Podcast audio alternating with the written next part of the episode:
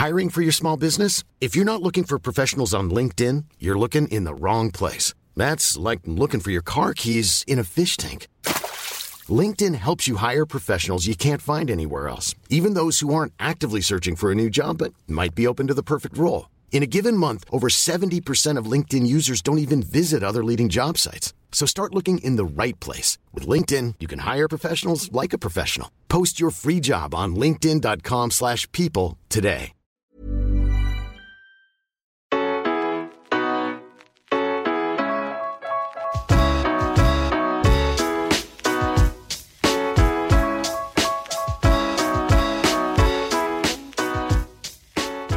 Welcome along to the Rocky Road Boxing Podcast with me, your host, Kevin Byrne. We were joined a couple of weeks back by the voice of boxing, Mr. Colin Hart, to discuss some heavyweight classics. Today, we're going to discuss some of Colin's work in covering Irish fighters on the international stage. Colin, welcome to the show. How are you doing? I'm doing great, thanks. Yeah. Um, some of them, uh, you know, Irish fighters. Uh, one thing about Irish fighters, they're fighters as well as boxers. I mean, they love, they love a scrap, as you know. Uh, one of my favourite guys was Pat McCormack. Now, Pat was born in Ireland, of course, but he, he lived in England. And he was the British light welterweight champion. They don't call it light welterweight anymore. Um, was it now? Either junior something. Super lightweight, yeah, I know. Yeah, no. Anyway, dear old Pat. Um, he was never a great fighter, but he gave everything in the ring. I mean, he would never stop punching. He was a great character. And Paddy Byrne, who lived in Brighton, his manager, took him to fight in Boston. And of course, as you know, Boston is an Irish city, Irish American, but I mean, you know, it's a green city, put it that way, in more ways than one. And he was fighting a guy called Tony Petronelli, who must have had something to do with Goody and Pat Petronelli, who managed Hagler. And this is Paddy's story to me. He said, Paddy said, I got him on the local, uh, one of the local TV stations, you know, as part of the publicity the fight. And as you know, in Boston, they love an Irishman in Boston, a sportsman. If he's uh, from Ireland and he's going to perform in Boston, they just love it. Anyway, the presenter did the interview, and at the end of it, he said, uh, Pat, he said, um, do you do anything outside of boxing? And Pat said, Yes, I paint. Oh, he said, in oils? No, said Pat, in houses. yeah, I love that yarn. My friend, a good friend of mine, Jerry Callan, tells the story, but it's got it's got an expletive before houses in a Dublin twang. But uh, that sounds like Pat McCormack, all right. Yeah, it's great. But now, I mean, who is the greatest Irish fighter I've ever seen. And people immediately expect me to say Barry McGuigan, who was one of the great Irish fighters and a great personality. We all know his era was during the Troubles and he united the nation. And when he fought Pedroza for the uh, world title, I forget, must have been about 15,000 Irishmen came over on planes and boats to be at the ringside of the football ground, the QPR football ground. It was an incredible night. And he know, he put Pedroza on the floor and uh, he won the title. And it was a great occasion. And but Barry only defended the title three times. And the third time he lost. Uh, and I'm convinced he should, should never have lost to uh, Cruz ever. I mean, he was a much better fighter than Cruz. What beat him was the Las Vegas climate. I was on a plane weeks before the fight with Barry. I was playing cards with Barry, uh, Tommy Hearns. Hearns won the Trent's management team, Prentiss Byrd, and we were on a whistle stop tour with Duran, who was also on that bill, uh, going around various uh, New York City selling the fight, you know, to television. And we were playing cards and we were talking about Vegas. And I said to Barry, Barry, you know, you've got to make sure you get proper medical advice before you go, uh, you know, before you get there because of the heat. Now it's terribly, terribly hot. And Barry said, Oh, I love the heat. I said, Really? I said, um, And as you know, his skin is as white as parchment. And I said to Barry, What's the hottest you've ever experienced? He said, Well, when I was on holiday in Mallorca, it was nearly 90 degrees. And I looked at Tommy Hearns. I said, Tommy, tell him what the temperature in the, was in the ring the night you fought Ray Leonard, the first fight. He said 120 degrees. The ring lights, besides the, the, the desert climate, the ring lights, powerful ring lights and television lights in the ring increases the temperature of 20, 30 degrees. The fight went on at six in the evening when the sun was still. God knows what the temperature was in the ring. Now, sitting next to me in the press seats was Brough Scott, who was very famous as a racing writer. He was working for the Sunday Times that night. Brough will tell you, I'm doing a running report of the fight to London, to my paper in London. And I think it was after about four or five hours, I could see that Barry was starting to melt in the heat. And I said to the guy who was taking that, we're in the smelly here. And the guy said, what do you mean? I said, the heat's killing the McGregor.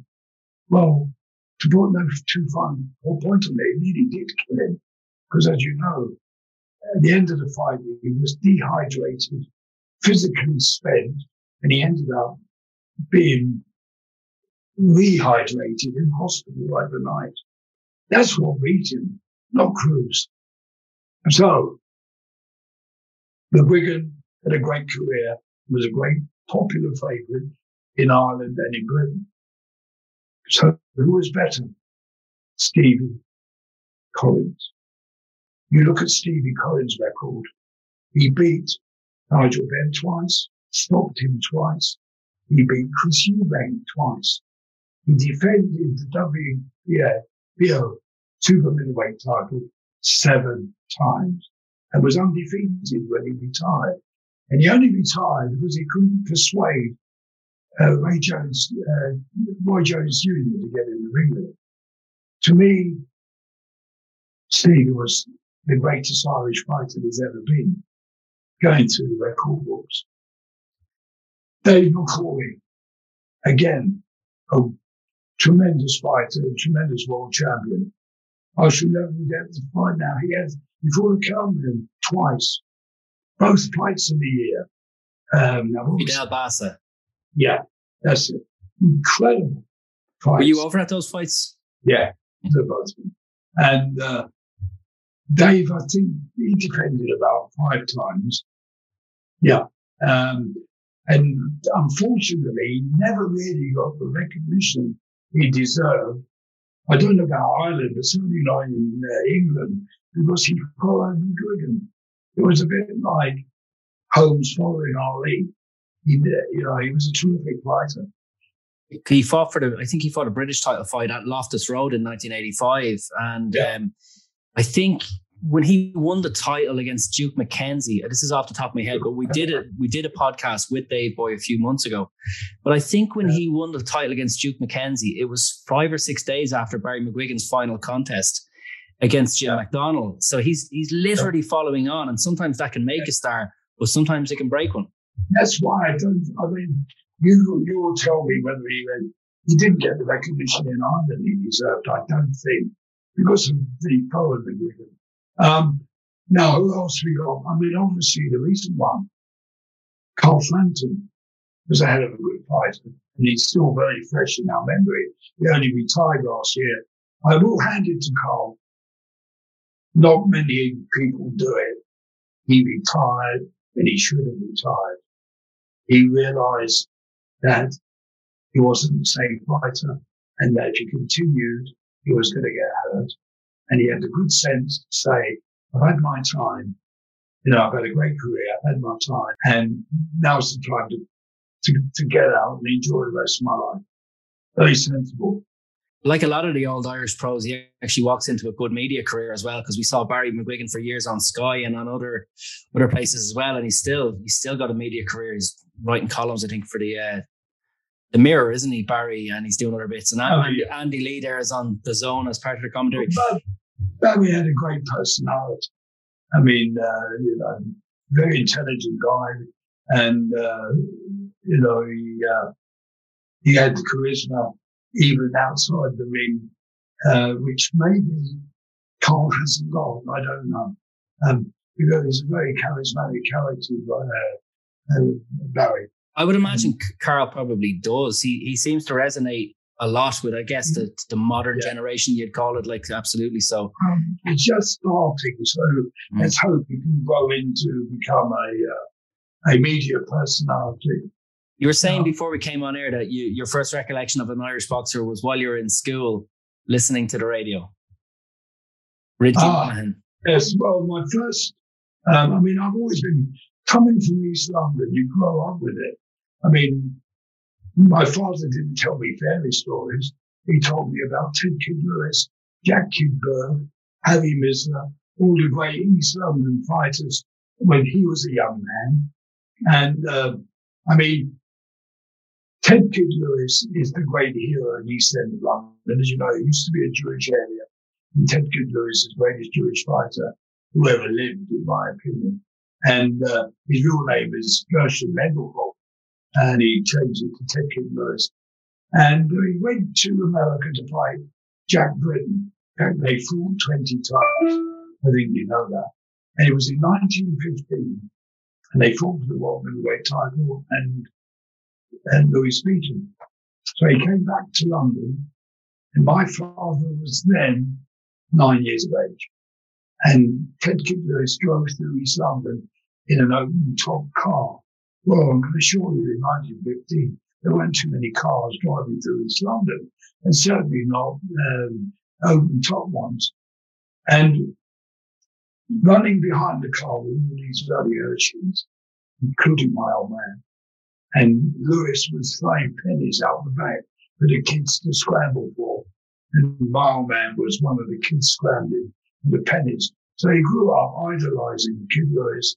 And uh, in uh, 1922, when he was 16, he saved up money to go on a coach trip, a charabanc, as they called it in those days, to Brighton to see Kid Lewis fight a heavyweight um, before he fought Georges Carpentier for the, flyweight championship, and uh, Lewis knocked the heavyweight out in about two rounds. He was one hell of a fighter, Kid Lewis. Anyway, that's where I got my love of boxing through my own man. And, uh, you know, he, he was steeped in it. And uh, anyway, I was 11 and uh, I was allowed to stay up late to listen to BBC radio. Raymond Glendenning was the commentator. W. Barrington Dalby was the man who was doing the around summaries, a famous referee. And the fighter was Rinty Monaghan from Belfast, who was fighting Dado Marino, or Marino, I think Marino of America. I think he was actually a Hawaiian, um, which of course wasn't part of America back then. Uh, it was in the 50th state. Uh, for the world flyweight title. And uh, won, won 15 round decision and was claimed, claimed heavyweight flyweight champion of the world. And Rinty, after every victory, would grab the microphone in centre ring and sing um, when Irish eyes are smiling. And he got the crowd to join in in Hungary. Um, so that was one of my early memories of boxing. And it At was least, an Irish at least um, Rinty Monaghan was, I suppose, the uh, I was going to say the real McCoy, but that might be too on the nose because I was reading. You know, you always read often about like boxing in, in, in the early day in the early days of the nineteenth or the nineteen hundreds. The 20th century was dominated by young Irish fighters and young Jewish fighters, particularly in America.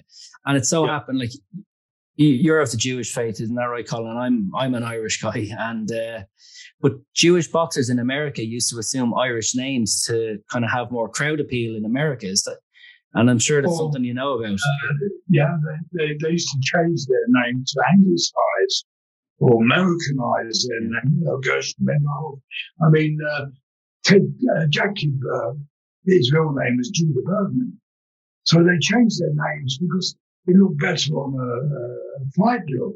Mm. I mean, you couldn't imagine people saying Gershon Mendenhall, could you? There was a story, I don't know how don't know how true it was. It was about Benny Leonard fighting against a guy called Irish Eddie Finnegan. Now, I haven't checked BoxRec to see how legit this is, but Benny Leonard is being kind of subjected to anti Semitic jeers from the crowd. You know, I, I, won't repeat them.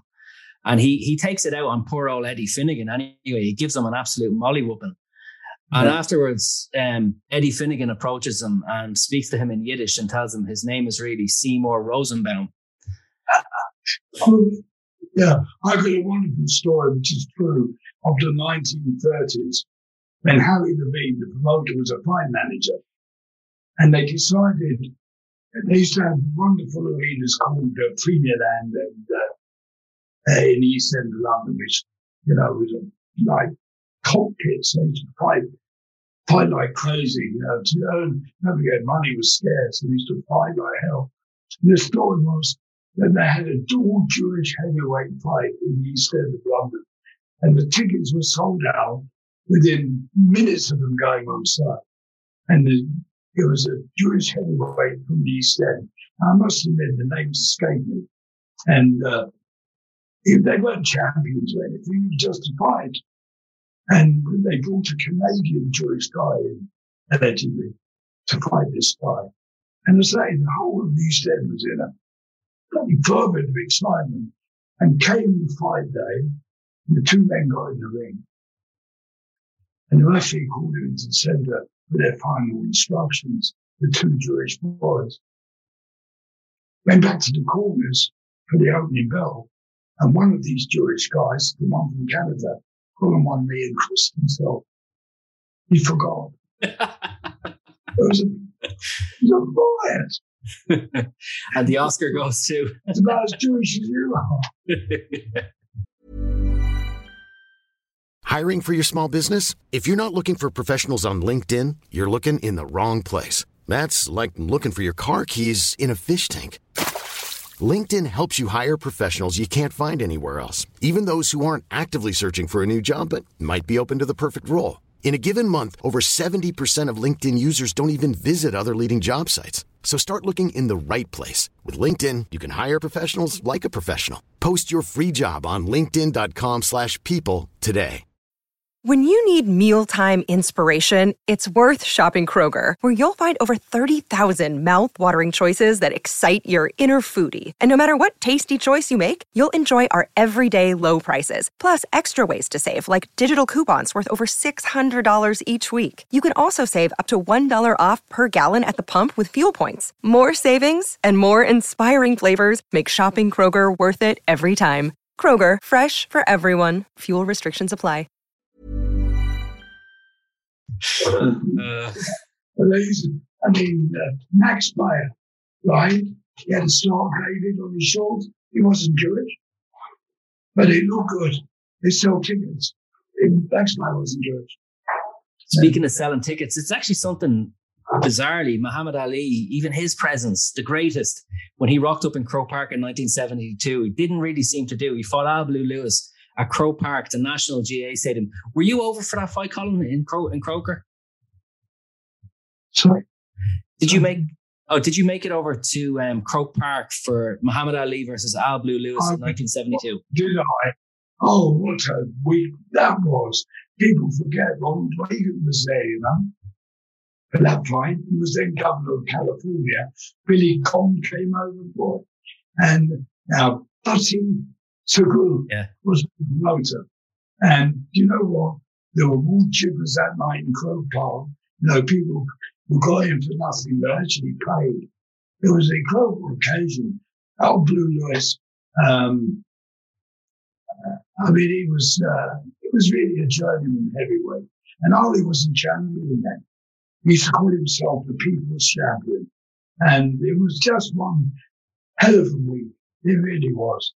Um, where, did, where did you stay? Um, you, you don't I, often stay in the fight hotel, so I just stayed in the place that no longer exists, where the Ali stayed. the Oppenheim Country Club, it was called. In Kiltiernan, yes. Does it still exist?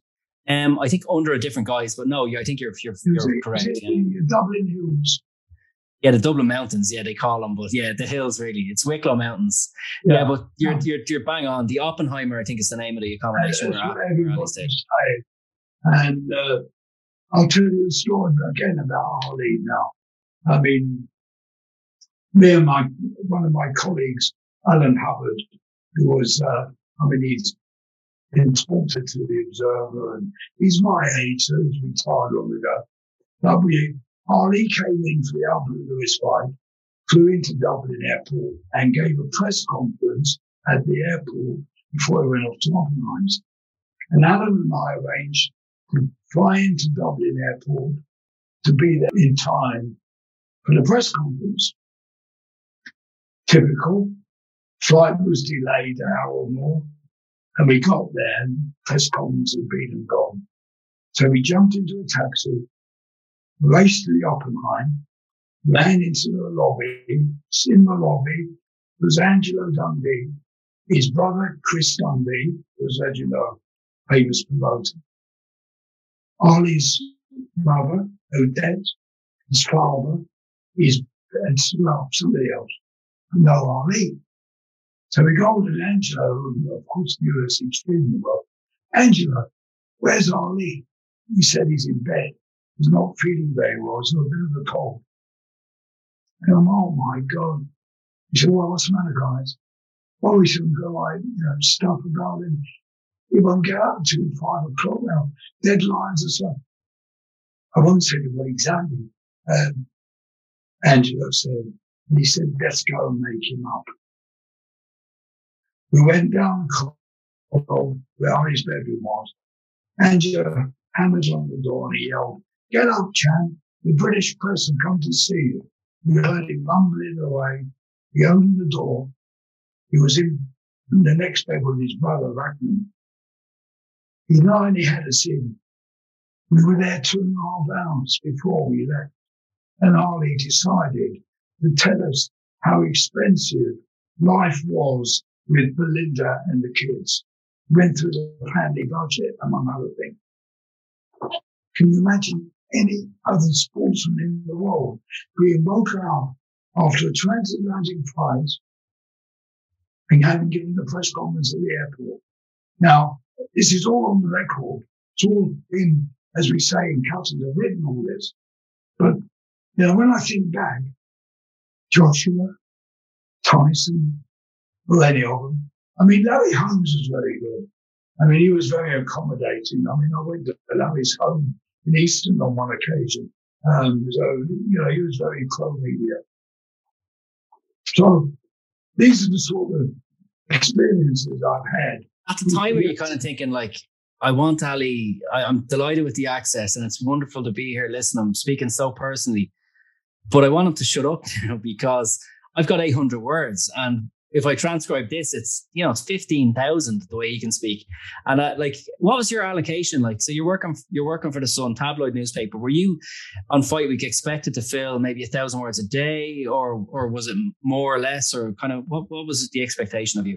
We didn't have these, and we didn't have cameras. We had notebooks, and obviously, you usually see. I found that if you use these, your your mind's not thinking what they're saying. It's all going in the machine, and you'll listen to it later. Whereas, as a journalist, when you're interviewing somebody and you're using a notebook, you don't count down every word. You take down the relevant words. You'll say something, and you think, that's it. Move on. Yeah. And that's how that's how I worked. I mean, you listen to Ali for two and a half hours. That's a lot of words. Really. Yeah, you're frazzled. Yeah, no doubt. It's like an audience with the Pope. Like, if I'm maligned anybody, right? Oh yes, you mean two Irish fighters who were before my time, but one, one in particular, Johnny Caldwell, who finished just about as I was starting to write about boxing, you know, as a boxing correspondent. But apparently he was a hell of a fighter, world bantamweight champion, and he uh, he went to Brazil and fought Éder Jofre was one of the great bantamweights of all time. And I think went 13 rounds with Jofre, but was beaten by him in Brazil. Um, and Freddie Gilroy was a great fighter, um, Irish champion, not a world champion, but a British champion. And there's been so many of them. I mean, just take Ray Close. He came in that much of being Eubank in Belfast. He lost the split decision against Chris Eubank. So, was although, you know, Ray was probably not remembered by many, I remember him because he was a good, honest to goodness, uh, you know, performer. Yeah, no, he's Ray definitely has the the love and respect of his home city uh, of Belfast because anytime, even in the kind of social media groups, whenever Ray's name is mentioned, he inspires a lot of uh, love and awe. Absolutely. So, uh, another mate of yours was uh, Brendan Ingle. We sadly lost a couple of years ago. Brendan was one of the I don't know how to describe him. I mean, he was, he's not a saint, obviously, but the work he did in Sheffield with young people, getting them off the streets and into a gym and teaching them how to behave like good citizens. The work he did was immeasurable. I mean, he was, he was an incredible man, Brendan, in many ways. And of course, he was a journeyman fighter himself. But, I mean, he taught, I mean, Hamed and all those guys, Johnny Nelson, all these world champions who came out of that gym in Sheffield. I mean, they all worshipped him. I went, I went to Brendan's funeral in the cathedral in Sheffield. It was packed, packed. They came from all over the country to attend his funeral. I mean, that's the measure of the man, you know. I think you described him in copy as a pioneer, philosopher, social worker, and a priest as well. Everything everything rolled into one. Yeah, and uh, he would. I mean, the only thing is, of course, um, you know, his, his, relationship with Howard unfortunately broke down. Um, but the, I mean, he, if I may say, uh, you know, if, if anybody represented the Blarney Stone, it was uh, Brendan Ingle in the nicest possible way. He tells a story which, you know, I don't believe for a minute, but it's a great story. Yeah. How he discovered Hamed. You know how he discovered Hamed? He was on a bus. Well, uh, Brendan was on a bus and he was going by a yeah. On the top deck of a bus. And he's looking out the window. And there was this little brown kid up against the fence with several kids trying to nail him. And he was, and he thought, my word, this can fight. A few days later, his father brought this kid into his gym. And that's how, I mean, a wonderful story. I mean, how about um, Castro? He turned him into a tall, didn't he? Um, middleweight.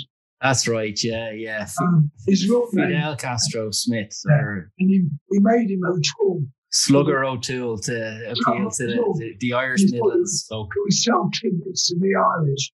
I mean, he had all these wonderful gimmicks, but he was a, a very lovable guy. Unfortunately, his wife died as well a few months ago, and she was a lovely woman. So, yes, I mean, my association with, I mean, they weren't Irish born in Ireland, but you could say they were Irish with the finger models. Yeah. Uh, Kevin and, and Chris. I mean, great, great. I mean, Kevin, you know, should have been the white champion of the world. No discipline. He was a much better fighter than his brother Chris. Um, and Kevin was a champion, we know, but he could have been world champion if he had the discipline to go with it. I mean, they all have their Guinness, so on record. You know, um, I mean, Chris's motto, win or lose, drink your booze. That was Chris's motto. And, um, and he, I had a, fought Bob Foster for the World Heavyweight Championship at Wembley. I mean, he would not give in. He got a terrible hiding in the end. And eventually, Foster knocked him out the 14th round. The what a fight he gave him. Um, yeah, Kevin, I mean, he was, he would outdrink his brother. And the thing about Chris, Freddie Hill was his trainer. Freddie could persuade Chris to stop drinking six weeks before fight. No, okay. Yeah, there's a, there's quite a few more like them. I won't name I won't name names here, but everything. I mean, I'm fortunate. I went to both their funerals as well. But uh, Kevin uh, went to live in Spain. You know, he was a brilliant artist. Did you know that? Brilliant yeah, I think I've read about it in the past. Yeah, he, he had an exhibition uh, of his paintings in a very well-known uh, central London gallery. Oh, sorry, you don't you don't mean houses then? No, not like Pat McCormack. no, he was oil. Yeah. So, yeah, there you go. he um, he went to live in Spain, and he got uh, he went he did all his money, and when he came back, I said to him once, "How much did you get rid of in Spain? You reckon?" He was there for you. Oh, he said, "About two hundred fifty thousand pounds." So I said, you must have had a great time. So I must have done it. I can't remember. Yeah, exactly. Yeah. Um, you mentioned Prince Naseem Hamed uh, brings me to kind of covering Wayne McCullough as well. Like Wayne must oh, go down, must go down as one of the greatest Irish fighters as well. As Wayne, of course, was trained by my great hero, training hero, uh, Eddie Futch, and um,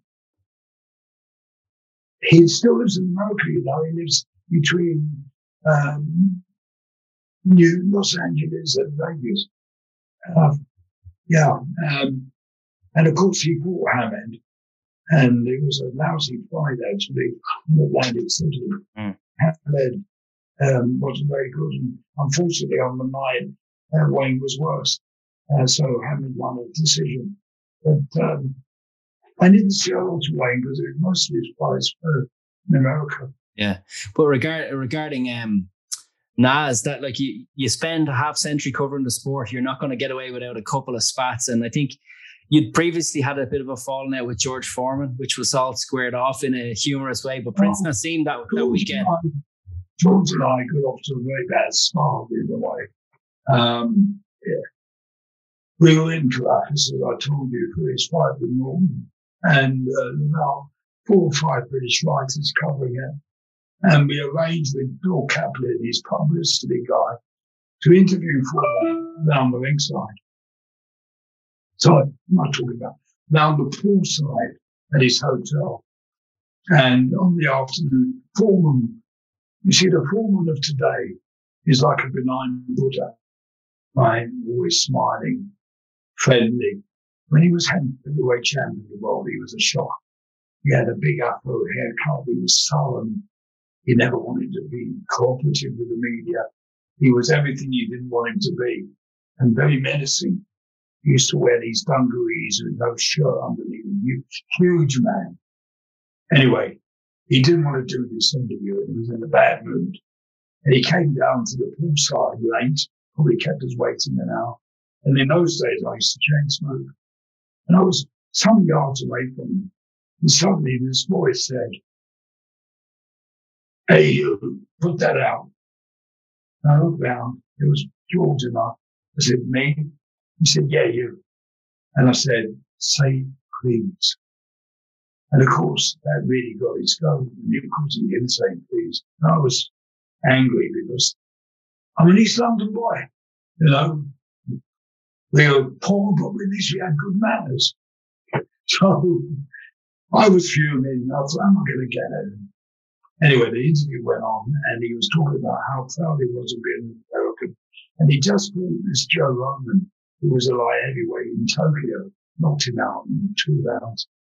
And I said to George, how can you possibly be proud of beating up that poor little light heavyweight Joe Roman?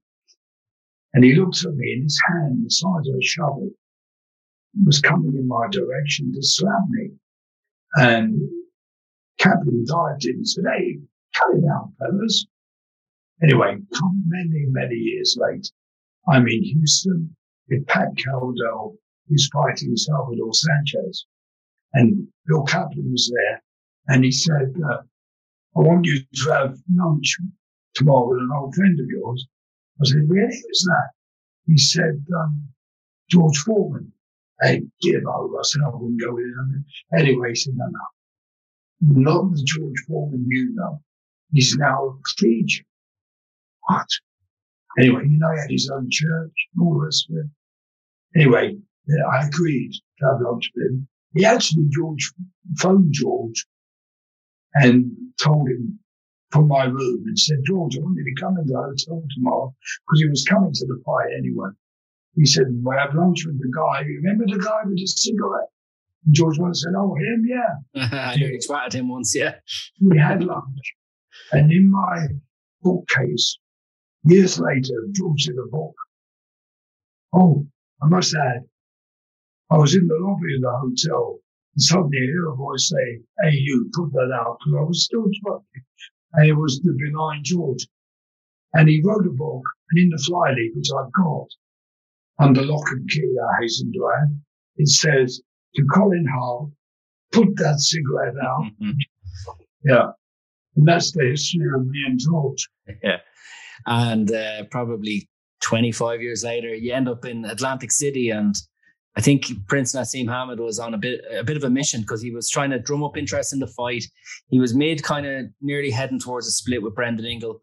Probably, maybe at the time disliked you because you were friendly with Brendan Ingle. I guess was Barry McGuigan made some comments about him and he said, oh, "I wish Barry McGuigan was in my era because I would have done to him what I'm going to do to Wayne McCullough." And then he he was insulting you from the podium, wasn't he? At the uh, he called you Colin Fart, which was really um, yeah. Well, I never, I refused to write about it.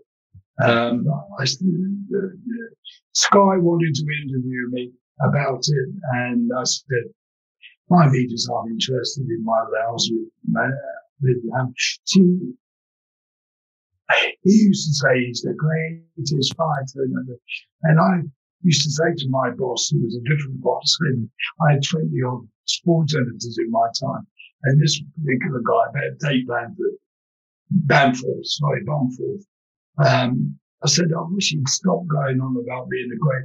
I said, I saw four featherweights who would have beaten him. And he said, Would you write it? I said, Yeah, of course I would. So I wrote this piece, which he called Right Up His Nose. And not only is he not the greatest fighter, he's not the greatest featherweight I've ever seen. And I picked four guys and explained why they would have all beaten and uh, that's why he didn't like me. So he, anyway, on that press conference in Atlantic City, he came out with that.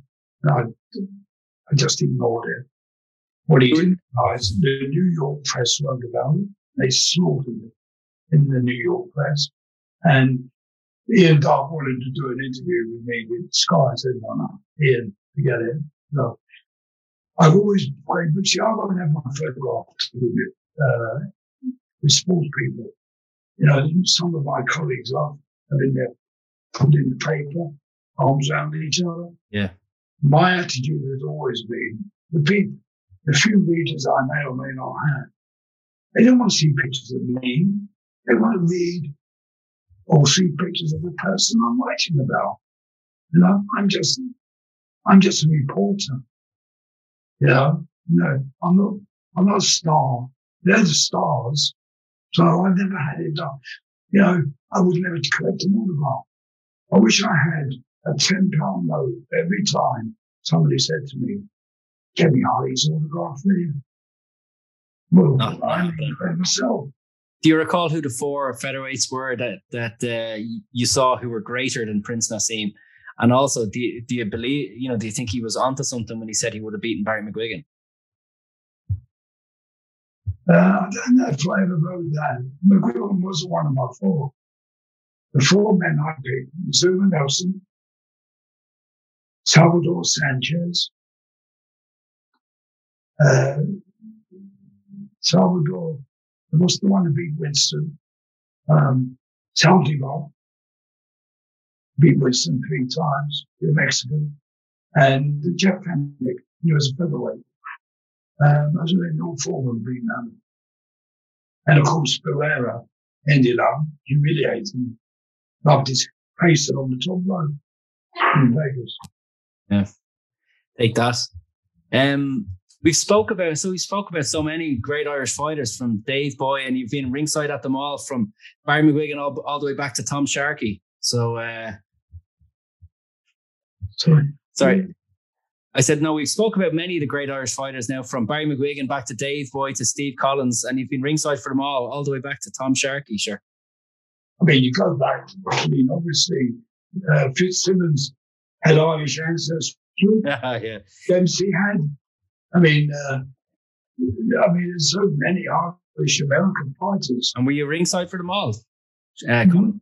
Were you ringside for them all? Yes. and the one I missed was Sullivan. I had to do my homework. uh, you can blame Richard Maynard for putting me up to that one. I was telling him you were coming you know, on. You know Richard? I was speaking to him the other day, yeah, telling him that you're coming on. So he was. Uh, sure. Yeah. I mean, he's, uh, he's with the new promoter now. Hmm. I don't know. He was only 28, this new guy. Boxxer on Sky. Ben Yeah, we'll see how they go. Mhm.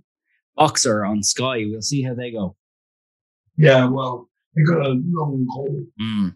So they're just starting from ground zero.